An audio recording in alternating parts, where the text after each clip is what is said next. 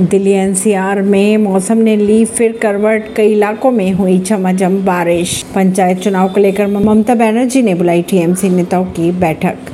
राजस्थान के गंगानगर में कल जनसभा को संबोधित करेंगे अरविंद केजरीवाल और भगवंत मान। एशिया ट्रेन हादसे की अगर बात की जाए तो इसमें मरने वालों की संख्या बढ़कर 291 हो गई है। गुजरात के जखौ में चक्रवात प्रभावित परिवारों से मिले अमित शाह। कच्छ में अमित शाह की प्रेस कॉन्फ्रेंस का बदला गया समय।